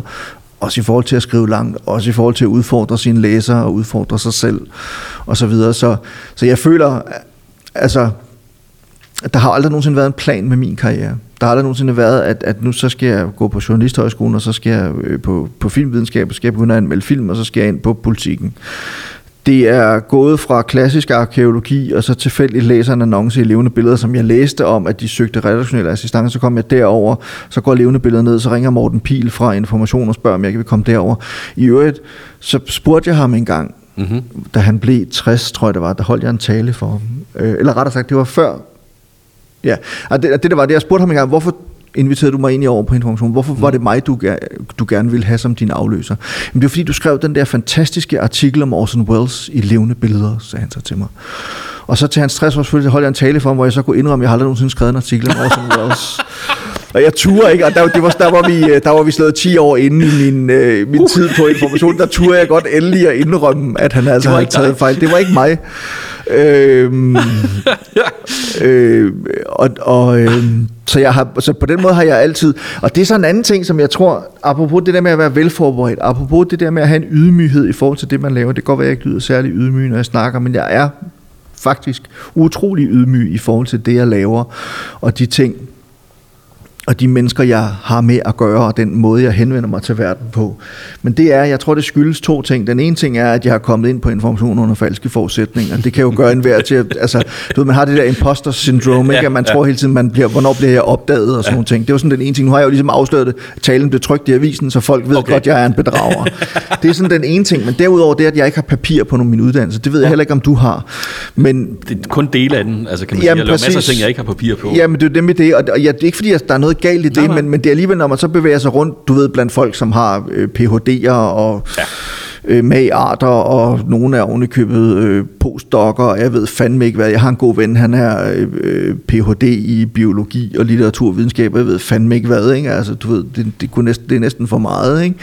Mm. Men du ved, så, så kan man godt nogle gange få sådan lidt, et, lidt øh, præstationsangst, og ja. føle, at man ikke rigtig kan noget, og jeg er bare sådan en bedrager, der sidder en, en eller anden dag, når der er nogen, der opdager, at jeg i virkeligheden ingenting kan, så bliver jeg fyret, og så ryger jeg ud på røv og albuer, og så er det mig, der sidder nede i Netto sammen med alle de andre arbejdsløse akademikere. Det kan jo så i det mindste være, at jeg kan få arbejde i Netto, det kan de jo Nej, ikke åbenbart. Ikke. Så, øh, men, men altså... Øh, øh, så, så ja, og, og det tror jeg er med til at, at gøre, at jeg stadigvæk har sådan en forholdsvis ydmyg tilgang til det, jeg laver. At jeg stadig har respekt for det, jeg laver, og synes, jeg skal yde det altså præstere det ypperligste hver gang, og det skal være i orden, det skal være gennemarbejdet, jeg skal være forberedt, og alle de der ting. Ikke? Selvfølgelig bliver man også mere og mere afslappet med årene, og der er nogle ting, jeg ved, jeg ikke behøver at forberede mig på, som jeg bare kan. Men der er også andre ting, hvor jeg ved, jeg er fandme nødt til, altså, fordi jeg vil ikke tages med mm. bukserne nede. Nej. Altså, øh, fandme nej. af, af tusindvis af artikler og øh, Præcis. langt mere end en håndfuld Ja. bøger og alt muligt andet, så har du stadigvæk... øh, så har jeg stadigvæk den der med den der usikkerhed i forhold til det, og tænker, at jamen, jeg, puha, det, kan, det kan sgu blive bedre, jeg kan blive bedre, mine artikler kan blive bedre, mine bøger kan blive bedre. Jeg er min egen hårdeste kritiker. Mm. Jeg læser mine ting igennem nogle gange, når de er blevet trykt, og tænker, hold kæft, mand. Det der, altså, du ved, at friste til, fordi jeg har redak- hvad hedder det, redigeringsadgang til hjemmesiden, ikke? Ah. Så jeg og Så lige gå ind og rette lidt i artiklerne og sådan noget, uden at nogen, der lægger mærke til. Problemet er, at man kan jo se alt, det bliver jo registreret og sådan Ja, noget, så man ja. kan jo se det alle steder, ikke? Men altså, du ved, det er, jeg har hele tiden den der med, at jeg føler, at jeg ikke er god nok. Og det har jeg altid haft, og derfor betyder det også meget for mig, når der kommer nogen. Der kom en hen på Boforum og sagde, at det var et fantastisk interview med Jan Løf, og det var han virkelig glad for. Så han vil gerne lige takke mig for interviewet med, med Robert Crumb her i sommer mm. på, på Louisiana. Han sagde, at det var virkelig... Og, og du ved, så er det sådan lidt... Så to sekunder har jeg det godt. Mm. Og så kommer tvivlen og selvhadet og skammen og... Ja. Du ved alt det der, du ved, øh, øh, øh, bagefter melder sig, og så kryber jeg hen langs med gulvet igen. Ikke? Nu er jeg desværre en stor mand, så det er svært for mig at, sådan at gå helt i et med omgivelserne, ikke? Men, øh, men jeg prøver. Men spørgsmålet er jo også, altså, øh, øh, ligegyldigt hvem man hører om, synes jeg, af, de, af dem, der virkelig gør mange ting, gør store ting, gør svære ting, så er der den der selvtvivl. Jeg synes, det er, det er en historie, der går igen. Jeg har lige hørt øh, øh, øh, lang lydbog om, om hele den der late night krig på amerikansk tv, der var med Conan O'Brien mm. og, og Jay Leno. Og, det er jo nærmest et, et selvdestruktivt... Altså, man, nogle gange så tænker jeg, de her mennesker, de kan enten producere, det gælder også mig selv, og, og, og kan jeg høre også dig, eller også så kan man gå i hundene. Ja. Altså, og, og, og så må man ligesom vælge, ikke? Jamen, jeg tror, hvis ikke, hvis ikke jeg havde... Altså, jeg tror faktisk, at natur er jeg et rimelig dovent menneske, sådan meget flematisk og, og egentlig... Øh, vil helst bare ligge hjemme på sofaen, hvis det var op til mig selv, og, og ikke lave ret meget. Og ja, enten gå i hunden, eller i hvert fald holde mig væk fra verden og sådan nogle ting. Men igennem mit arbejde bliver jeg tvunget til at producere hele tiden og møde verden og komme ud i den og sådan noget. Jeg synes også efterhånden, jeg, er, er, jeg synes, jeg er meget god til det, også at optræde på en scene og snakke mm. med folk og sådan noget. Men i virkeligheden, der hvor jeg har det allerbedst, og jeg kan også godt lide, når folk klapper af mig. Det, altså, du ved, og hvis jeg får mine bøger for, for at bliver positivt anmeldt og får fem stjerner og sådan Jeg vil selvfølgelig helst have seks, ikke? Men altså, stjerner, altså. Skal jeg lige hurtigt skynde mig at sige, ikke? Ja, du det. Hvad er det, I siger? Tid til penis. Der gik alligevel 45 minutter, før Der vi nåede derhen, ikke? Så Men det kom med. det kom med. Men, men, øh, øh, men jeg, øh, øh, men, men den der, hvad fanden var det? Undskyld, nu tabte jeg fuldstændig tråden. Jamen, jamen, det er den der ting med... At, Nå ja, om man vil gå i hunde, ja, eller- præcis, ja. Selv, altså selv, selvkritikken kan ligesom blive en driver, Jamen det, tror- jamen det tror jeg, og, og jeg, tror, jeg tror, det bliver et brændstof, som er ret vigtigt, og jeg tror, fordi det hele tiden det der med at gøre det bedre, gøre det bedre, gøre Ja. det bedre. Jeg har også kolleger her på avisen, en, en af mine kolleger nede på, på Kulturen for eksempel, han er virkelig perfektionistisk, han er nærmest svært ved at få afleveret sine artikler, fordi ja. han hele tiden gerne vil sidde fedt med dem og ændre i dem, og sådan, uh her, om hvad med lige med den der formulering og sådan noget. Han smager virkelig på, og han er altså han er endnu mere end mig, Altså, jeg kan også godt lide en virkelig fed formulering og sådan nogle mm. ting, men for mig handler det også meget om, at det bare flyder og sådan nogle ting, så det kan godt være, det ikke er lige originalt alt sammen, men det skal fandme være i orden, Ja. så man gider at læse det og synes, det er fedt at læse og sådan noget. Ikke? Men han har lige den der ekstra, du ved, hvor det gerne lige, uh, han lægger lille formulering der og sådan noget, det må det gerne være det hele. Ikke? Og så bliver det også svært. Ja. Så gør man det svært for sig selv, men det tror jeg, vi alle sammen gør, når man sidder altså, og laver sådan nogle ting her, at det er bare, det er fandme vigtigt, man føler, det er vigtigt, det er i orden, og, og, og den der tvivl og selvhad og selvkritik, og hvad fanden det nu ellers er, mm. af voldsomme ting, at det er med til at være en drivkraft. Og jeg tror også, at hvis ikke det var fordi, jeg havde information til hele tiden at skubbe mig i den rigtige retning af de der deadlines, så vil jeg ikke få lavet noget. Jeg tror det simpelthen ikke. Altså, jeg har en stor virketrang og sådan noget, men, men samtidig så kan jeg også sagtens se mig selv som dogne Christian. Men du, du, har lige skrevet, du har lige fundet og skrevet og udgivet en bog. Jo, jo, og jeg har Selv. to bogprojekter til næste år også, ikke? Så, så, øh, men, Det er men, ikke kun information, der... Øh, Nej, men jeg tror, når man er oppe i tempo, det er der ja. også noget andet i. Okay, altså, ja. når man er oppe i tempo, så er det også nemmere, så tager det andre ting med sig, og så kan man... Nej, men det er også fordi, jeg synes, jeg, det, så så finder man jo også pludselig ud af, at det er sjovt. Det er jo mm. sjovt at lave de der ting og sådan noget, men, men jeg har en tendens til at sige ja til alt for mange ting. Jeg har holdt alt for mange foredrag, og samtidig med, at jeg skal lave, jeg ved ikke hvor meget på avisen, og så skal jeg lige udgive en bog, mm. hvor jeg har lavet mit eget forlag, og så skal det også lige styres, og nu skal jeg snart afregne moms og sådan nogle mm. ting, ikke? og det skal nok gå galt. jeg er helt overbevist om, at øh, jeg får det største torskegilde i nakken her til næste år, eller sådan et eller andet, du ved. Og så får jeg sådan en, øh, altså den næste, der bliver øh, den store skatte, næste store skattesag, det er ikke øh, Panama-papir eller sådan noget, Det det er er Christian Mongård, det er bare, bøger, der øh, bliver slæbt igennem mediemøllen, fordi der er det bare det største underslæb, og vi, vi ved ikke hvad. og, Og det er udelukket bare... med spjældet, jo. Ja, præcis. Og det, og det er ren øh, inkompetence, så i virkeligheden, hvis det er. Men øh, nej, øh, så, så man har en tendens til at lave for meget. Men jeg tror også, jeg tror også at man forandrer sig med tiden. Og, så, og selvom jeg er doven og sådan noget, så kan jeg også godt mærke, at de der, når jeg har haft ferie i længere tid, så begynder jeg at blive restløs. Så skal Okay. der ske noget, så, så vil Så jeg det gerne faktisk- lave noget. Så, så det er det der med dogenskaben, man skal også tage med et grænsalt, og så tror jeg også, at det er fordi, nu har jeg gjort det her i 26 år, og jeg har fået jo ældre jeg bliver, kan jeg også mærke, at jeg er nødt til at passe på mig selv og mm. passe på. Altså, jeg kan ikke arbejde lige så meget, som jeg kunne engang. Jeg kan ikke arbejde om natten. Det, Nej. der var engang, der arbejdede jeg hele natten og Ja. ja. sov ikke ret meget og sådan nogle ting. Det kan jeg ikke længere, simpelthen. Jeg prøver også at lade være med at arbejde i weekenderne. Det lykkes desværre sjældent. Men, men, øh, men jeg har ikke noget mod at arbejde. Og jeg holder jo også af det, og det er jo derfor, jeg prøver hele tiden at lave ting, som jeg holder af, som jeg elsker. Og variationen mellem skrive i avisen, rejse til filmfestivaler, rundt om i verden, øh, skrive bøger, holde foredrag, det passer mig fortrinligt. Mm. Fordi der er ikke noget, hvor jeg føler, at jeg gror fast, eller det bliver kedeligt, eller sådan noget. Fordi at være 22 år på den samme arbejdsplads er lang tid. Mm. Især i vores dage, og ikke mindst i mediebranchen, hvor folk jo fandme skifter Ja, ja, skifter medie, som, tiden, som vi andre skifter underbukser. Det er jo sådan ja. ret vildt, så meget ja. folk skifter rundt og sådan noget. Og, og der har jeg været det samme sted i 22 år. Det er jo også fordi, altså, det siger jo også lidt om, at jeg befinder mig enormt godt her, og jeg er tryg på information. Og, øh, og så kan man sige, kan jeg, altså nu har jeg jo bedraget en avis. Det er spørgsmålet er, om det kan lykkes mig at bedrage en til. Det er nok også det, jeg er nervøs for. Ikke? Men, men, øh, men jeg har det godt her, og så kan jeg lave, og- og jeg får friheden til også at lave de ting ved siden af, jeg gerne vil. Så, så ja. Nu snakker du, øh, et par gange har du snakket om det med alderen, ikke? Mm.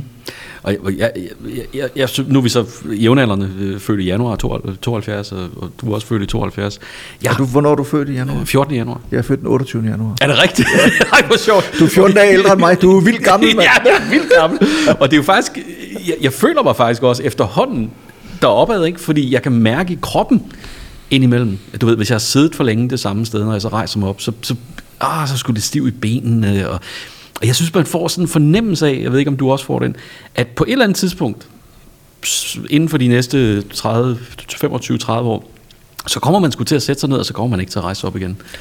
Altså, fordi så kan man ikke. Det har jeg ikke lyst til at tænke på. Nej, det forstår jeg godt. Altså, det, nej, men det, det er meget interessant, det der med, om du har fuldstændig ret, og jeg, jeg havde jo her for en 3-4 år siden faldt jeg og brækket en ankel og revet ledbånd over i knæet, og det kæmper jeg simpelthen stadig med efterfærden af, Ja. fordi jeg var ikke god nok til at, ja, det er jo en lang, sørgelig historie, men altså, du ved, sådan noget med genoptræning, det er jo, mm. har jo vist sig, at det er en meget god idé. Ja. Og hvis ja. man stopper med genoptræning for tidligt, øh, så, så, så er det det, ikke- det, er nok- nok noget af det dummeste, jeg har gjort. Så jeg har stadig men af det, der skete dengang, samtidig med, at jeg er temmelig meget for overvægtig i forhold til, hvad min krop kan holde til, eller i hvert fald med min, mit knæ og mit, mit ene ben har kunne holde til, og åbenbart også min ryg. Mm.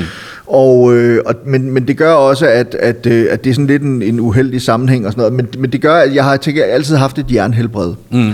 Og jeg har aldrig haft problemer med noget som helst, før jeg ligesom faldt og brækkede benet ud. Så lige pludselig så alle de andre ting, der ligesom... Begynder. Så begynder det, og så også det, man bliver ældre, det tager længere tid at hele og Ja. komme ovenpå igen og sådan noget. Men du har fuldstændig ret, jeg har, jeg har da den samme frygt. Jeg prøver at lade være med at tænke på det.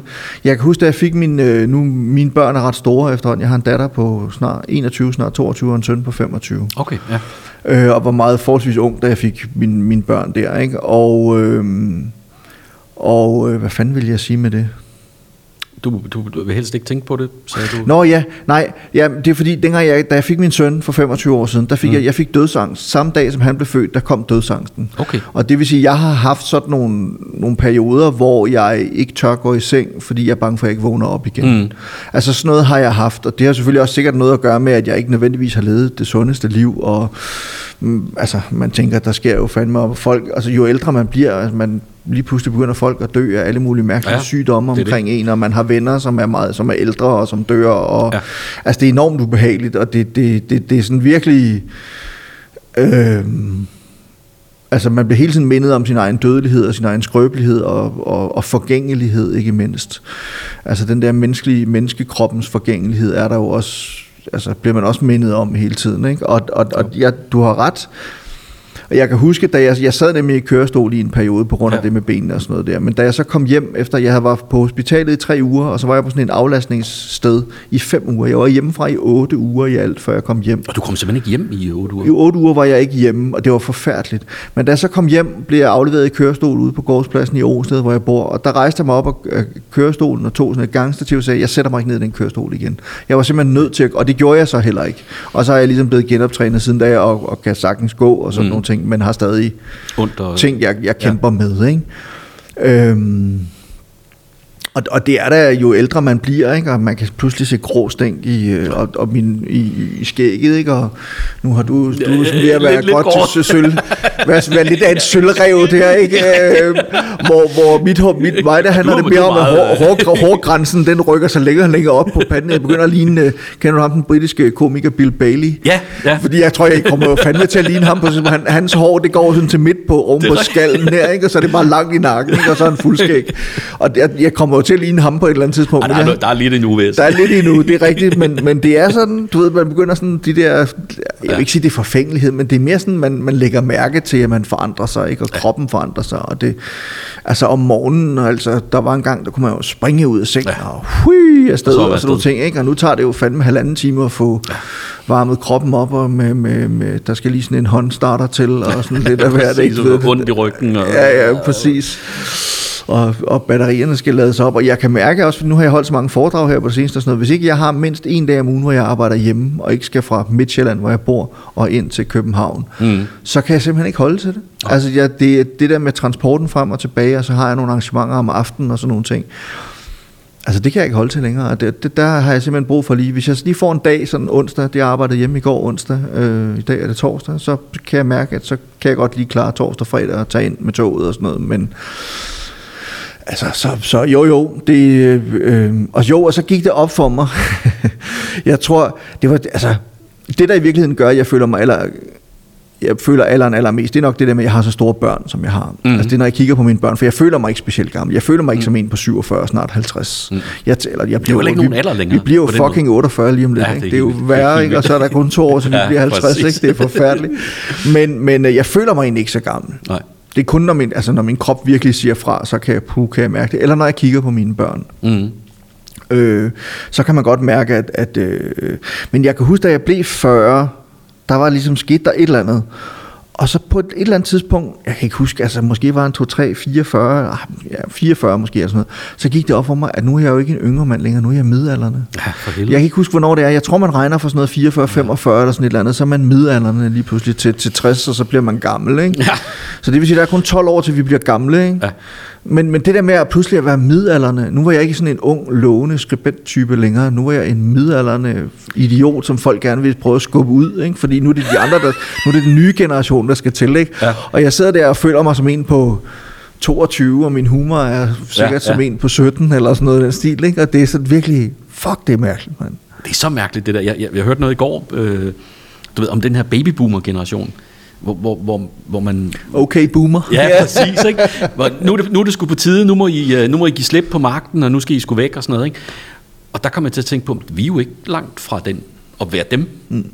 Altså, det jo, øh, lige om et øjeblik, så er der også nogen, der ser sig sure på os. Om altså Generation, eller Generation Y og Millennials, vi er ja. jo Generation X, ikke? Ja. Øh, ikke fordi vi er slaggere på den måde, men, Nej, altså, men, men vi tilhører den der generation ja. i hvert fald. Ikke?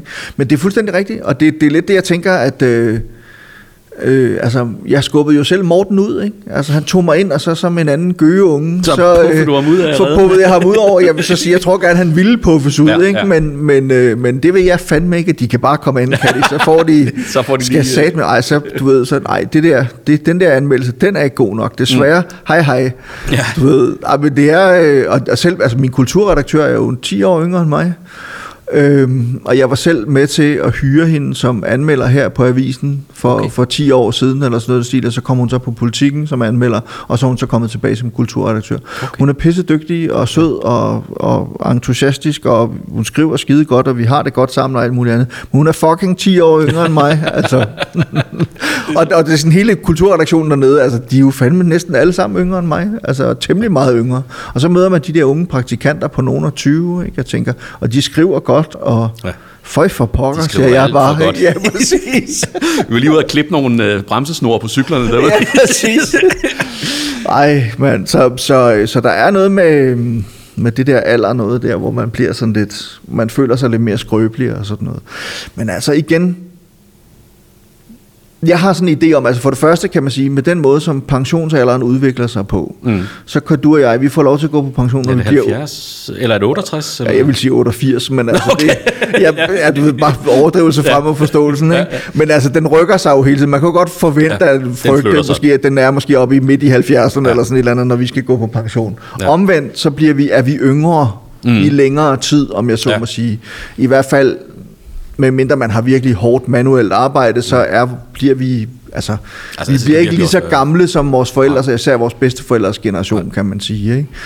Øhm, og jeg har sådan en eller anden idé om, jeg har i hvert fald en drøm om, at det kan godt være, at jeg på et tidspunkt så stopper på information, og ligesom med at være filmredaktør og sådan noget, det kan også være, at information stopper, før jeg gør, det ved man jo aldrig med den måde, verden udvikler sig på. Mm. Men at jeg bliver ved med at skrive bøger, og ved med at lave det, jeg laver, fordi jeg holder så meget af det. Jeg har svært ved at forestille mig, at jeg bare trækker mig helt tilbage og ingenting ja. laver.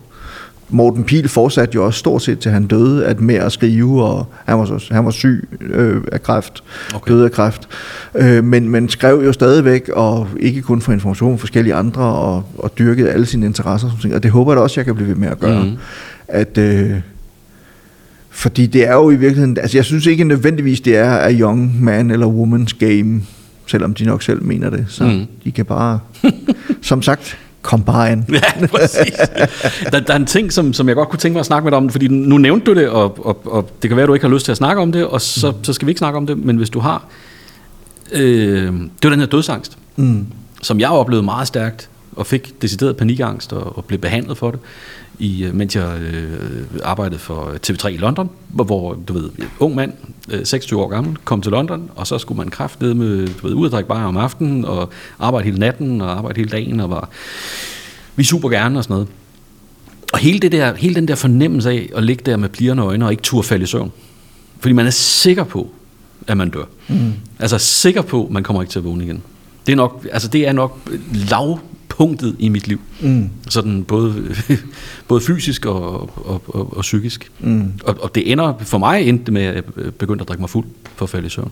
Og folk løser det jo på alle mulige forskellige måder. Så bliver jeg heldigvis fundet og kommet i behandling. Øh, eller hvad kan man sige, fundet, altså min sygdom blev, blev fundet og behandlet. Ikke? Men da jeg fik børn, det var, det var, og det var faktisk derfor, jeg kom til at tænke på det, da jeg fik børn, så kunne jeg jo flytte al den her frygtelige dødsangst fra mig selv, og over til en kæmpe angst for, at der skulle ske dem noget. altså jeg kunne eksternalisere mm. den. Mm. Men, men du havde sådan en anden oplevelse. Men jeg tror mest, det var det der med, at jeg var, for, jeg var jo ikke så gammel. Jeg var 22, da jeg blev far første gang, og, øh, Ja, det er selvfølgelig også, det er jo tidligt. og 26 anden gang, ikke? Og øh, Kæmpe det ved jeg, ansvar, sk- Jo, det er jo det, og jeg, jeg tror bare, du ved, der var sådan et eller andet, jeg var bange for at gå glip af deres liv, og, og, og samtidig også bange for at ikke at være der for dem, Mm. om jeg så må sige. Det tror jeg ligesom var det, der affødte den der, eller skabte den der angst. Og nu har jeg oplevet, at der, hvor jeg har det stærkest, det er, hvis der er noget, jeg virkelig glæder mig til. Mm. Hvad enten det er at være sammen med mine børn, eller skulle ud og rejse, eller et eller andet. Så kommer en uge eller to, inden jeg skal det, jeg nu skal, som kan være nogle ret, det kan være ret vildt banale ting. Mm.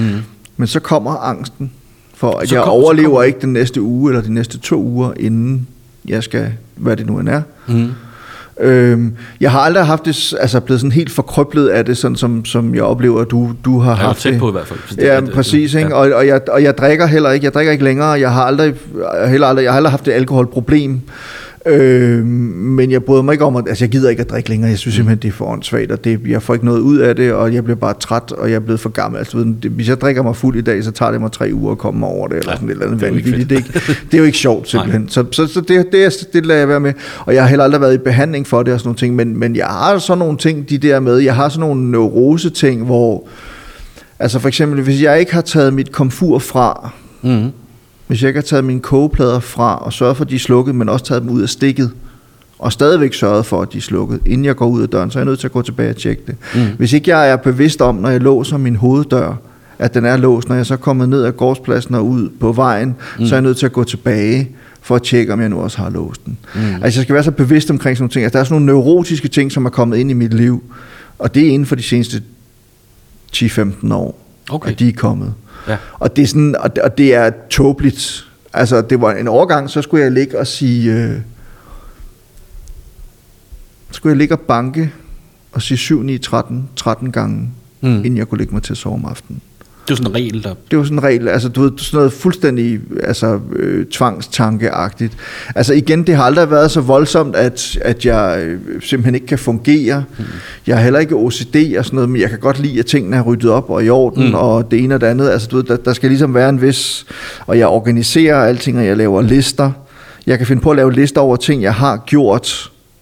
Mm for bare at kunne strege noget. Altså lister over ting, jeg både har gjort og ting, jeg skal gøre, fordi så kan jeg strege de første ting på listen med det samme, uden, altså hvis jeg ligesom føler, at der sker noget på ja, den liste og sådan noget. Ikke? Ja. Altså, øh, sådan nogle ting, altså du ved, sådan noget, sådan lidt, det er sådan lidt halvneurotisk, øh, nogen vil nok mene, det er helt neurotisk. Jeg har samler mani også og sådan okay, noget, altså jeg samler på nogle ting, og, og, og, og dyrker, altså og, og ligesom, og jeg tror, det er meget det der med, det er sådan, man kanaliserer det, altså du snakker om det der med at kanalisere det over i børnene på en eller anden mm, måde, eller, eksempel, ja. men at man flytter det over på nogle andre ting, altså den der angst, eller de der ting, man slås med, eller sådan noget, som så kan være neuroser, eller det kan være fortrængninger, eller det kan være noget, man er besat af på en eller anden måde, ikke? Eller, øh, øh, så, så jeg synes, jeg tror ikke, det er så meget anderledes end så mange andre mennesker, men, men der er jo, man, vi slås jo alle sammen med nogle ting af en eller anden art, og så prøver man, hvordan klarer man sig så, hvordan får man det til at fungere.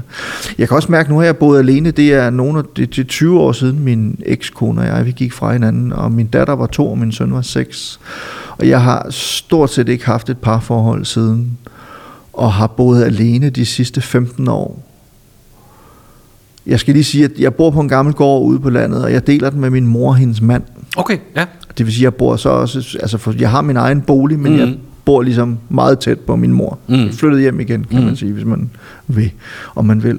Mm. Øh, og det gør selvfølgelig, at jeg ser dem og sådan nogle ting, men jeg har det allerbedst, når jeg bare sidder hjemme i min sofa, omgivet af alle mine ting. Jeg har den der taktilitet-ting mm. i forhold til, jeg elsker at kunne røre ved mine bøger og mine tegneserier ja. og alle mine film og sådan noget. Jeg ved, du har doneret mig nogle af dine film, for eksempel, ja, ja. fordi du har smidt, øh, du kunne ligesom ikke, du ikke selv have alt det der. som jeg tænkte. Ja, præcis, ikke? Og, og, og, du vil ikke have alle de der ting. Jeg har jo fulgt med i nogle af dine videoting, hvor du har gået og ryddet op og sådan noget, ikke? Og det ja.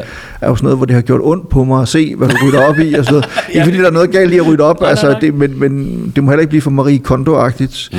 efter min mening. Og, og, og jeg samler, ligesom, jeg, jeg ja. har så skrum, eller ligesom snævret ind i forhold til, hvad jeg samler på og sådan mm. noget. Ikke? Men, men øhm, men det er, øh, øh, jeg, bliver, jeg, jeg føler det, jeg bliver mere, jo mere, jo længere tid jeg bor ude på landet, jo længere tid jeg bor alene, jo mere jeg bare samler sammen af alle de der ting, Altså det er ligesom tre væsentlige ting. Det er bøger, og det er film, og det er tegneserier. Mm. Og så Lego, der har med film at gøre også, ja. som jeg samler på. Og så samler jeg lidt på nogle andre. Nej, det er også lige meget. Men altså, jeg kan også sige, jeg samler måske virkelig på flere ting, end jeg egentlig tror.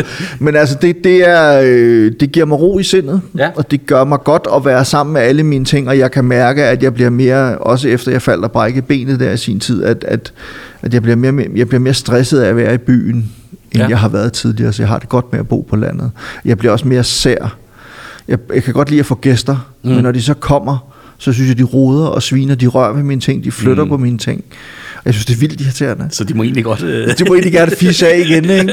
Jamen, det er virkelig mærkeligt, ikke? Altså, du ved, det er det der med, jeg kan godt lide, altså... Så, så i virkeligheden, og så kan man sige, at, at og det, det tror jeg sådan noget, noget, der er kommet af os at bo ude på landet. Det vil sige, der er mange af dem, ja. min generation, de har jo ikke nødvendigvis bil og sådan noget. Og lige snart de skal op over Valby, eller hvad hedder det, vest for Valby Bakke, ja, ja. så bliver de ja. angst, ikke? Ja. Øh, så det vil de helst ikke. Så det vil sige, at jeg får ikke så mange hjemmebesøg på den måde. Og det vil sige, at, at øh, det er mest, øh, jeg møder mest folk herinde i København. Og det har jeg det sgu egentlig meget godt med, har jeg fundet ud af. Så kommer de igen og... Så kommer de igen og forstyrrer den ja. der boble, jeg ligesom lever i på en eller anden måde derude. Og jeg tror også, det har noget at gøre med, at jeg har behov for, at fordi jeg laver så meget, som jeg gør, og er så meget ude og optræde, og skriver og så meget, som jeg gør, og er på og sådan noget, så det der med at komme hjem på landet, på Midtjylland, bare lige gå over til slagteren, som jeg er på fornavn med, og så købe mig en sandwich, og så gå tilbage igen, og så sidde og se min film og læse mine bøger og så tegneserier og sådan noget, det giver mig ro i sindet. Det gør, mm. at det er, det, det er den måde, jeg lavede op på. Det er det, der gør, at jeg kan overleve i, i, altså, ja, i den der voldsomme verden, vi lever i.